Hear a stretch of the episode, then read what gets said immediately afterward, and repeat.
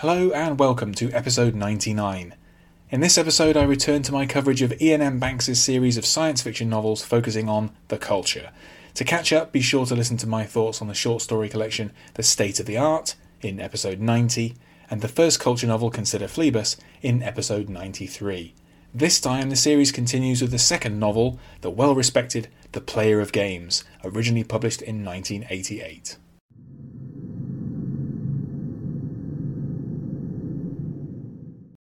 Jernau Morat Gurgeh is a citizen of the culture, one of many teeming billions in the post scarcity interstellar civilization. He has a special talent, however, which marks him out as unique. He is a game player of legendary skill. Over his lifetime, he has mastered every card, board, and computer based game that is known to the culture.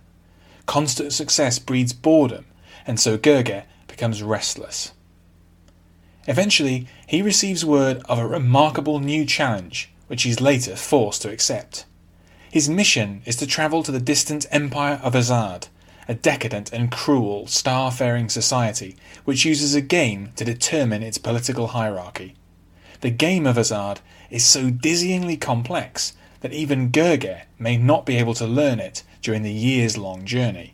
When he arrives, he finds that there's more at stake than his reputation, the fate of civilizations may be on the table.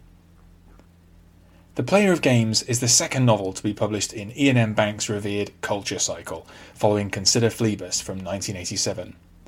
It's often thought to be one of the more popular of the books, and is sometimes suggested to be a good starting point.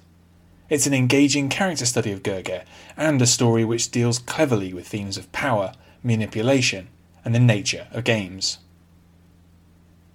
One criticism of Consider Phlebas as a starting point in the series is that it's a story told from the perspective of an outsider and enemy of the culture.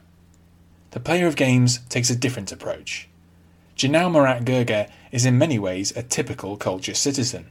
He lives on a vast artificial habitat, Chiark Orbital, and enjoys all the comforts of his civilization. He attends social functions and has many friends, both human and drone. What makes Gurgeh exceptional is his prodigious ability as a player of games. He not only plays games, but also designs his own and contributes to scholarly studies of the subject. It's this talent which triggers the relatively simple but satisfying plot of the book. The Culture's intelligence agency, Special Circumstances, seizes on both Gurgeh's skills and his jaded boredom. They coax him to visit the Empire of Azad, even though it means giving up years of his life. When Gurgeh arrives in the Empire, he's given a knowledgeable local escort and gradually explores this society, which has been carefully studied by the culture for some time. Gradually, he begins to understand that while the Empire is decadent on the surface, it's truly depraved and cruel underneath. Over time, Gurgeh suspects that his mission has greater strategic significance for the Lighten culture, which is diametrically opposed to the Empire's brutal ways. Initially, Gurgeh struggles to understand the immensely complex game of Azad, despite the training and support provided by his ship's computer. Eventually, he discovers a potent talent for it and becomes a serious contender. By eliminating various rivals with strong religious and military connections, Gurgeh climbs the Empire's hierarchy.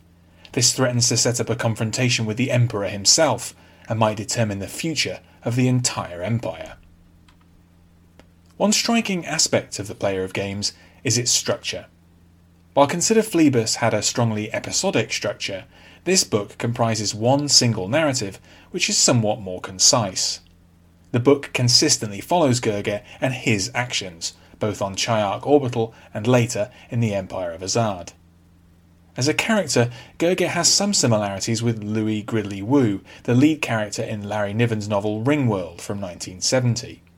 Both are jaded, bored citizens of an interstellar civilization looking to get more out of life.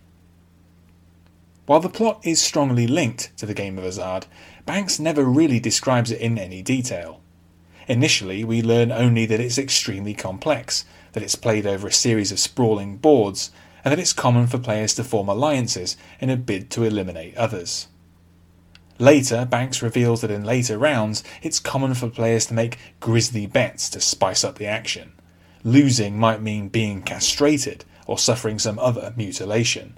This detail reinforces the depraved nature of the Empire. While Banks did have a strong interest in games, the novel is really more concerned with games as a means to explore the concept of power. While Gurgeh believes himself to be a player, he gradually realizes he's also a pawn in a much larger game with far greater stakes. Once again, Banks explores the moral dimension of the culture. It's enlightened and it values freedom, but to achieve this, it exploits and manipulates Gurgeh and interferes in the internal politics of the Empire of Azad. The reader is left to draw their own conclusions about the morality of this, just as they must imagine what the game itself might look like or how it might play. Despite these weighty themes, the player of games also contains some flashes of Banks' trademark humour. This comes across especially in Gurgeh's interactions with the drones in his life, sentient machines afforded citizenship and personhood in the culture. The Player of Games is a very different book to Consider Phlebas, which reflects Banks' evolving style at the time. It's less action oriented and has a more direct and conventional narrative. It explores more aspects of the culture, and especially the way it interacts with other civilizations. These themes will recur in the third novel in the series, and probably the most celebrated use of weapons. Thanks for listening to this episode. You can find more of my writing in text and audio form at my site andyjohnson.xyz. You can also find me on Twitter at andyjohnsonuk, and you can support me at patreon.com slash andyjohnson. Catch you next time.